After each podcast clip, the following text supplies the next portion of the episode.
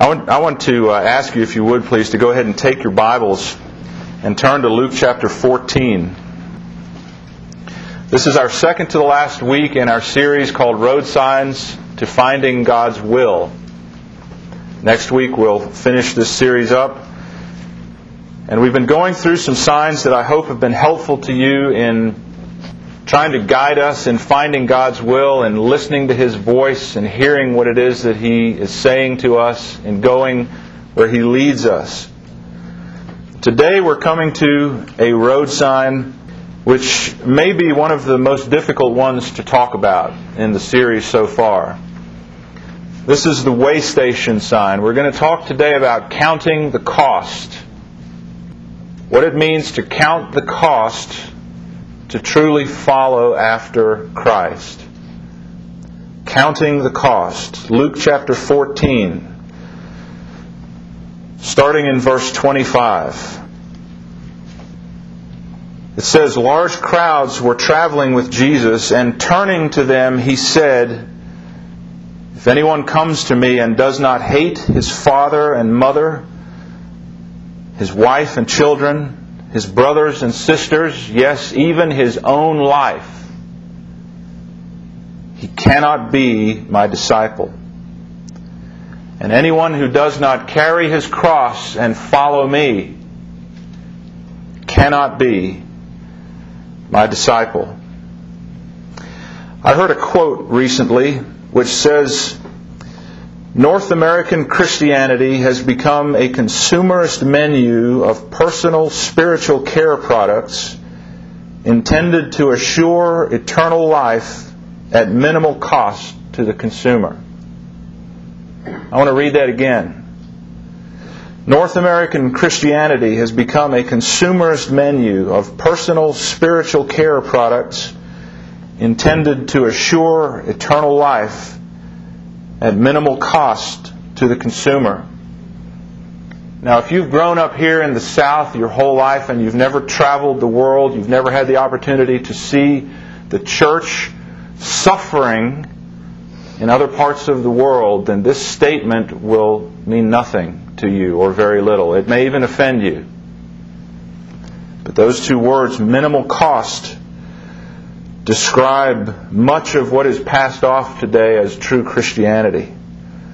And I've watched a trend over the last decade or so of churches offering people one incentive after another and bending over backwards to make sure that the Sunday morning church experience is filled with every imaginable pleasantry to tickle the senses and delight the listener. And yet, the question that I ask today is Does that line up with the call of discipleship which Jesus extended to those who wanted to follow him? Has much of North American Christianity today taken the path of what someone called easy believism? And where are you and I on this subject today? Have we ever stopped to count the cost of what it means to follow Christ? Let's look at these verses together. In verse 25, the first thing it says that large crowds were traveling with Jesus. You know, it strikes me that in any large crowd of followers, there are always a percentage of those who are not truly committed to the cause. There's always a certain number of people who are just along for the ride and the free handouts. Large crowds were following him. But Jesus never focused on numbers, he focused on people's hearts. You see that throughout his ministry. He was never concerned about numbers. Never once do I see Jesus laying a plan to gain more followers. As a matter of fact, if you study the life of Christ, you'll see over and over again that Jesus deliberately thinned out the crowds the closer he got to the cross. Why is it that so many churches today are doing whatever they can to get larger and larger crowds in? Is there anything wrong with big churches? No.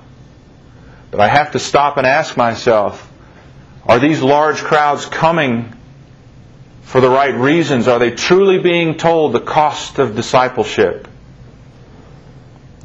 Some churches are afraid to say what needs to be said from the pulpit for fear of running people off.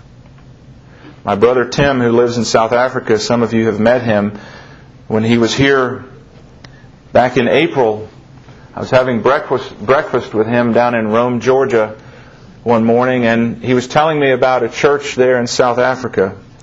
Uh, I forget what the connection was. It's not the church that he went to, but I believe maybe his son went to a youth group there. And a very controversial issue was being completely overlooked in the church, and it was an issue of black and white in Scripture. And Tim heard about this and went to, I think it was the youth pastor, and said to him, why are you guys not taking a stand on this? Why are you not speaking out on what the Bible says we need to speak out on? And he said the pastor kind of hemmed and hawed for a little bit and then finally said, Well, if we spoke out about that, our numbers would drop. I said, You're kidding.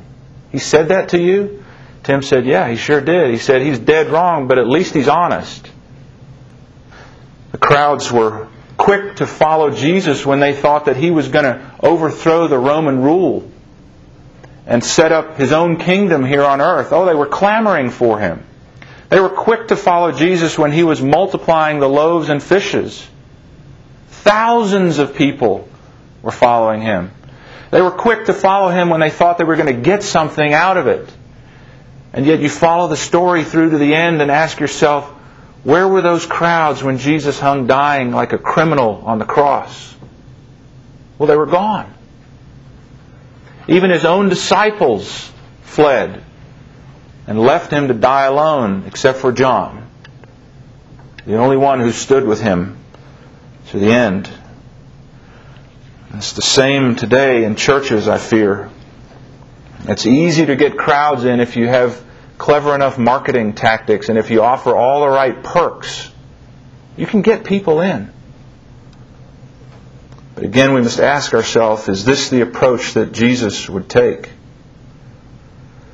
And I, I, fully realize that I run the risk of being misunderstood by some of you when I say what I have said many times here, and that is that I'm not concerned with seeing LifePoint grow too fast.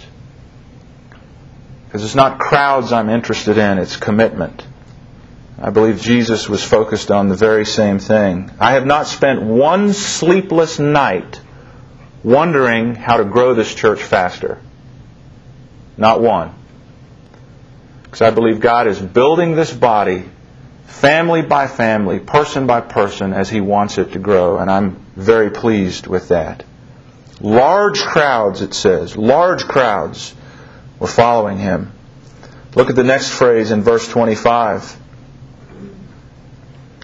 It says, And turning to them, he said, I always love it when the Bible says that Jesus turned and said something. You know, when I play out the Bible scenes in my mind, sort of like a movie, whenever it says that Jesus turned and said something, I always hear the dramatic music begin to swell. Because it's like, uh oh, look out. The whole scene is about to change completely. There's something that happens when, when Jesus turns and says something. You always see the scene change completely, the mood totally changes, and that's exactly what happens here. I wonder why Jesus turned when he did. And you must remember at this point he had already fed the 5,000. 5,000 men, it says, plus women and children. Easily 10,000 people there. That's a pretty good following. That was just in one place. And as Jesus moved about from place to place, the Bible says words spread about him. They heard about the miracles, they heard about the healings, the feedings, and crowds began to come. Tens of thousands of people were clamoring after this man at this point. And here they were going along, and all of a sudden it says Jesus turned and said to them, I wonder if the crowd was talking about all that this man Jesus was going to do for them. all that they were going to get from him, I wonder. And I wonder if Jesus heard that and just stopped and turned. And he says to them in verse 26 If anyone comes to me and does not hate his father and mother, his wife and children, his brothers and sisters, yes, even his own life, he cannot be my disciple. And here Jesus is, in essence, saying to these crowds, We've just arrived at a way station. It's time for you to count the cost. Now, we need to understand that what Jesus is saying here, when he uses the word hate, he's not telling us to hate our mother and father, our wife, our children, our brother, our sister, because that would be a contradiction of Scripture, and Jesus never contradicted Scripture. The Bible, of course, tells us to honor our father and mother. It tells men to love their wives as Christ loved the church and gave himself up for her. Very simply, what Jesus is saying here is that our love for him must be so strong, it must be so exclusive and so supreme that it makes all other loves look like hate by comparison. Jesus is famous for using extreme examples to catch people's attention and make them understand what he was saying. He's saying to them, You really want to be my disciples, do you? You crowds, all you thousands clamoring after me, you want to be my disciples? Well, I'll tell you that if you love anyone more than me, you cannot be my disciple. If there's anyone that you are not willing to give up, for Jesus, then you cannot be his disciple. For many people down through the centuries, the choice to follow Christ has meant being cut off immediately and disowned by their own family. For many, today, in certain parts of the world, becoming a Christian carries with it a death sentence. You say, oh, that kind of stuff went on years ago. It doesn't go on today. My friends, yes, it does. There are parts of the world, Muslim countries, the Sudan, parts of China. There are many places in the world where professing Christ carries with it prison or death. And there are many, many people who, after naming the name of Christ and saying that I'm going to be a follower of His, have had to count the cost by being abandoned and disowned by their own family. I'll give you an example of this that's very close to home for me. My own mother says that she remembers as a 16 year old girl walking home from the church service after having just given her life to Jesus Christ. She walked into the little house where she lived with her hard-working mother and an alcoholic father. And she shared the news with them that she had just become a Christian. She told me the story that her father flew into a rage and began smashing up the house, then grabbed her and pushed her against a wall, got right in her face, and said to her, You either choose Jesus or you choose me. And he said, But I want to warn you, if you choose Jesus, you'll never see me again. I want to tell you, church, no 16 year old should ever have to make such a choice. But it happens. And my mother looked at him and, with a trembling voice, said, Dad, I have to choose Jesus. And she said he packed his things and left, and she never saw him alive again. Never. Now, there's an example, not from 2,000 years ago, but just from our lifetime, of someone who had to count the cost to follow Christ. Most of us, thankfully, I suppose, have no idea what that's like. I mean, I, I wouldn't wish that on any of us. Some of you have. Some of you have. Most of us cannot even comprehend such a thing. For us, following Christ has been easy by comparison. We haven't really had to give up anybody. But Jesus says if there's anyone in your life who is keeping you from truly following me, you better be willing to say goodbye. Unfortunately, many a man, many a woman, many a young person has failed to become all that God intended them to become simply because they've allowed the love and the loyalty or the intimidation of someone else to keep them from truly following Jesus. When Jesus calls us, we cannot let anyone stop us from following Him. If you're taking notes, I want you to write this down. You cannot follow God without letting go of something. You cannot follow God without letting go of something. You see, the call to follow Christ does not come without cost. Oh, I know we don't hear that much today. But I want to tell you, there's always a cost to following Jesus. Always. Young people, you remember that. Always. But we'll get to the other side of that in just a moment. Following Jesus sometimes means saying goodbye, even if not in a permanent sense, but saying goodbye temporarily to people that you dearly love. I remember as a boy, our family, numerous times as we had traveled back and forth to the mission field, I remember our family boarding planes here in the States and getting ready to head back over to Australia and then later to South Africa. And I didn't understand it all as a, as a young boy, but I, I remember times sitting in the plane looking at my parents out of the corner of my eye and seeing silent tears run down their cheeks. See, because God had called them to follow Him, and it meant saying goodbye to people they loved. There were sacrifices required to follow Him. There were tears involved. It meant us kids growing up without ever knowing our grandparents, really. Following Christ never comes without a cost. And you can never follow Him without letting go of something. Let me pause right here and ask you this morning have you allowed anyone else to keep you from doing what God is asking you to do? Is there anybody in your life, anybody else in your life, who is hindering you from following Christ and being a true disciple.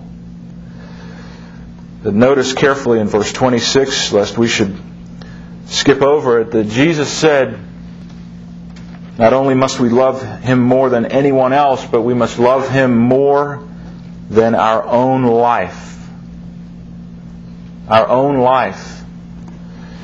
You see, not only can others sometimes keep us from following Christ and being a true disciple, but sometimes we can keep ourselves from following after God and going where He's called us to go, doing what He's asked us to do. Maybe you don't have anybody else in your life this morning who is hindering you from following Christ fully and being His disciple, but maybe, if you take an honest look at it, perhaps you are your own worst enemy when it comes to following Jesus. Perhaps there are things in your own life that are keeping you from following Him and from being His disciple. You know, man has always been a self centered creature, haven't we? We always have been. Ever since the fall this has been the plight of man, that we've been more concentrated on taking care of ourselves, of our own needs and our own wants first and foremost. And so these words of Jesus to let go of others and to deny ourselves are very hard words for us humans so accustomed to self indulgence to hear. But if there's something in your life this morning that is grieving the Lord, then you must be willing to give that up in order to be a true disciple. You remember the very first road sign we talked about in this series? The very first one was the yield sign. I told you that's where all of this must start. Anytime we want to follow God and know His will, it must begin on bended knee, yielding our will to His. And too often, our own pride, our own plans can keep us from following Christ. Someone once said, when the will of God crosses the will of man, somebody has to die. Boy, is that ever true. When the will of God crosses the will of man, somebody has to die. You might say, Oh, I'm a follower of Christ. And you, you want to call him your master, but how can you call him your master when you've not yielded your all to him? I wonder today, is there anything in your life that you've been unwilling to surrender to the master? Jesus said in another place in Scripture that we must deny ourselves and take up our cross and follow Him. Anyone who is unwilling to lay down his own life, to hate his own life in comparison to following Christ, is not worthy to be His disciple. Thirdly, not only must we be willing to put Christ above others, not only must we be willing to put Christ above ourselves, but in verse 27, Jesus said if we want to be his disciple, we must be willing to carry a cross. He said, Anyone who does not carry his cross and follow me cannot be my disciple. What is this cross that we're called to carry? Well, I want to be very careful here. I, I take I take issue with um, a number of commentators and theologians on, on this point, on what it means to carry a cross. You know, again, I, I don't want to be flippant about this because we were born where we were born, we live where we live, and that's the way it is. And I don't want to make us feel guilty for being born in a country with religious freedom while others have suffered, but I also want to try this morning to create a balance for you and show you how good we have it here. What does it mean for us in America to carry a cross? Well, you know, you hear people use that term very lightly. Oh, just found out my mother in law's moving in.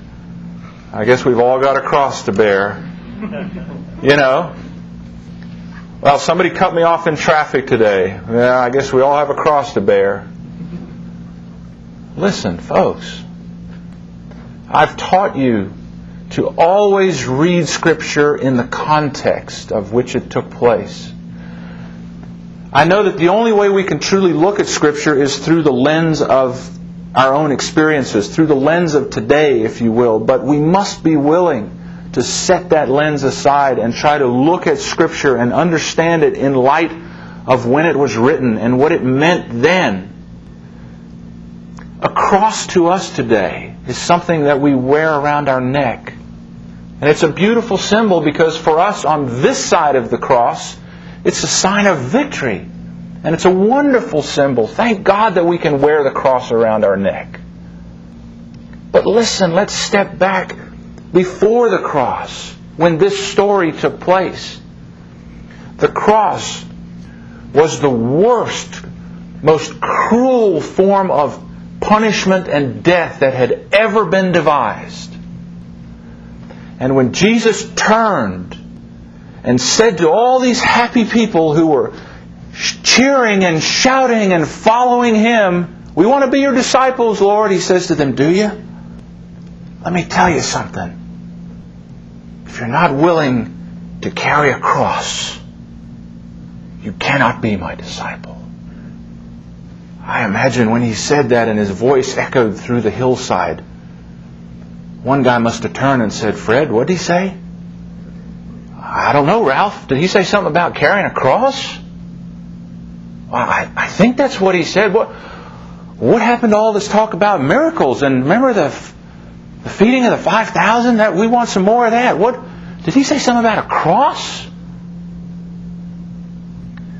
See, a cross to these people was not something that they carried around their neck formed out of gold. These people knew that when anyone took up a cross and carried it, they were going to be nailed to it down at the end of the road. And they were going to suffer and die on it. And I believe, I believe, this is my view of this, okay? I may be wrong. But I believe what Jesus was saying to these people, if you take it in context, and you read the writings of Paul later where he said, I am crucified with Christ. I believe that Jesus was not saying to them, hey, you guys are going to have some hard days every once in a while if you follow me. That's your cross to bear. Somebody might be mean to you every once in a while. That's your cross to bear. I don't believe that's what he was saying at all. I believe what Jesus was telling these happy go lucky crowds was listen, folks, you want to follow me? You're going to have to give your life. You're going to have to die while living.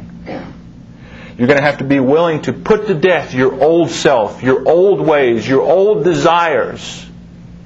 Your attachments to the things of this world are going to have to die in order to follow me. It's funny how so many people say, I'm willing to die for Jesus, but so few are even willing to live for him. And this dying to Christ is a dying which does not bring physical death.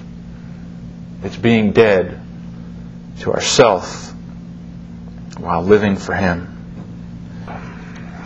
Well, let's move on. Finally, not only must we, be willing to bear a cross, but notice in the last part of verse 27, this is very easy to miss. Jesus said if we're going to be his disciples, we must follow him. We must follow him.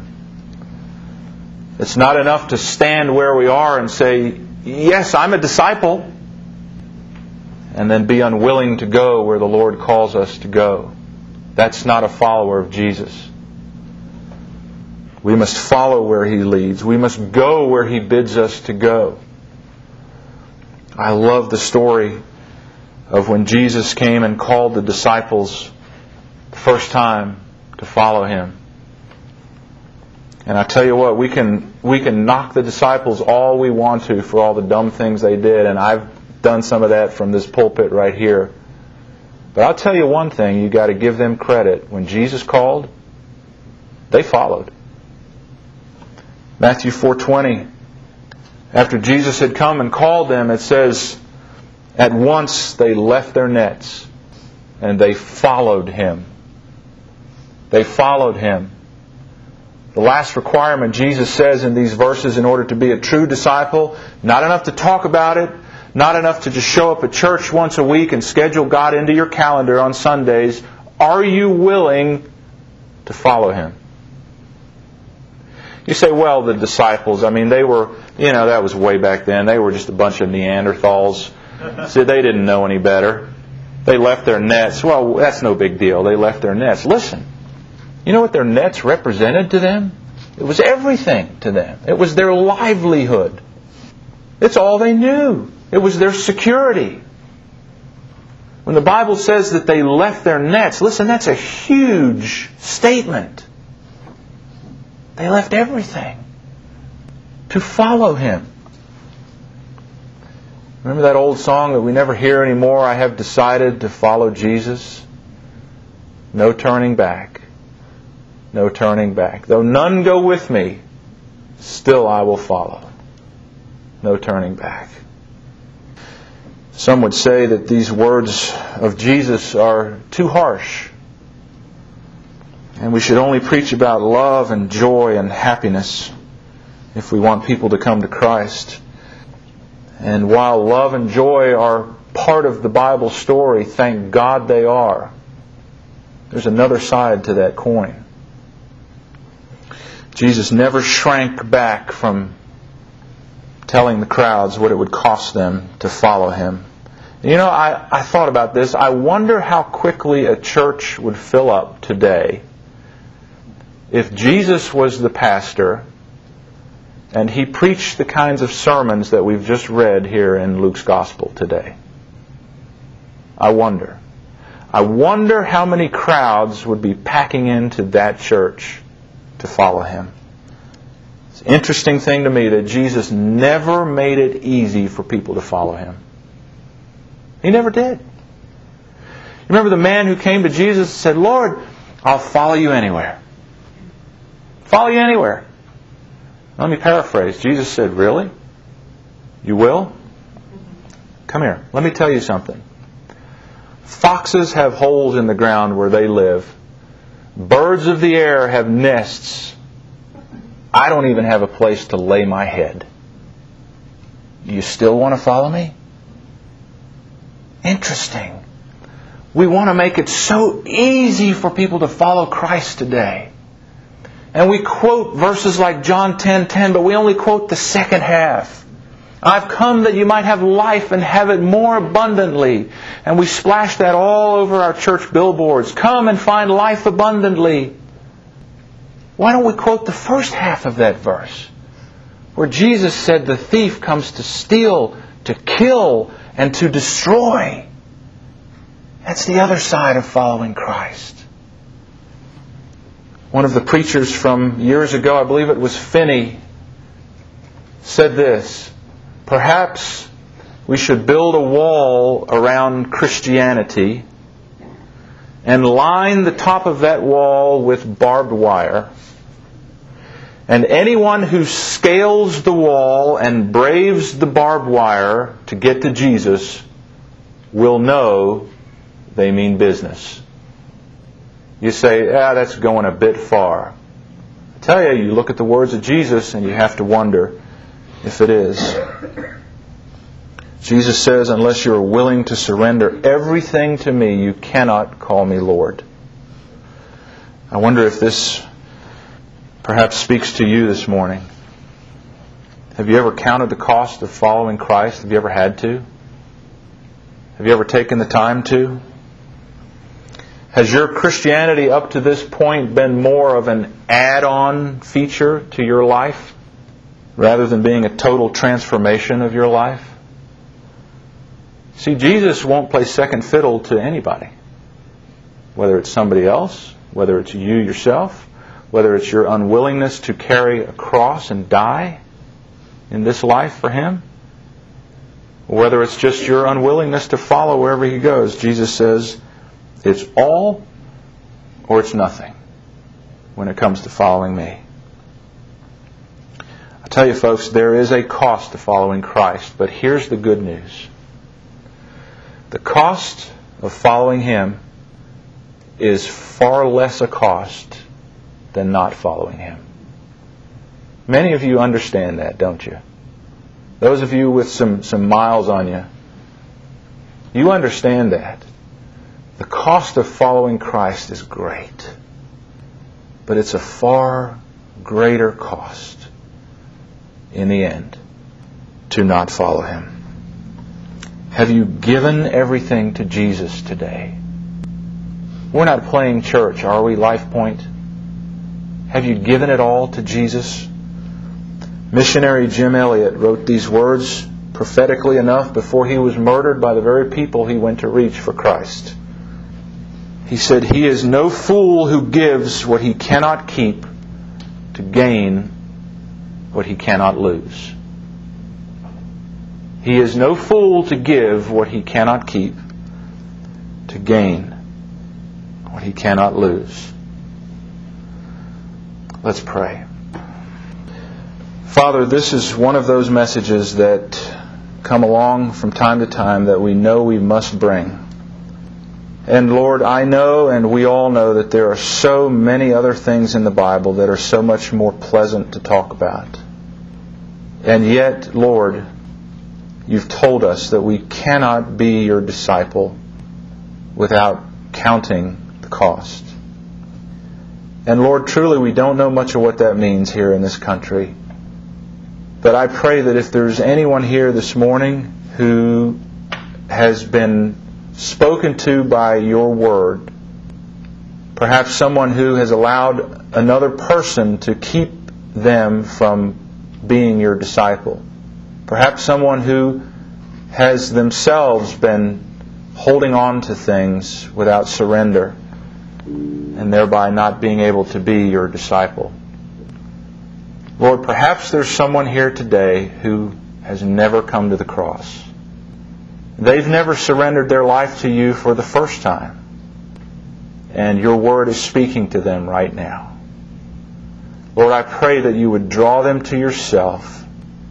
And I pray that they would know what it means this morning to give their life to you and to be your disciple. We pray, Lord, that these hard words from Jesus this morning would mean a great deal to us and help us to become more like Christ. We ask in Jesus' name. Amen.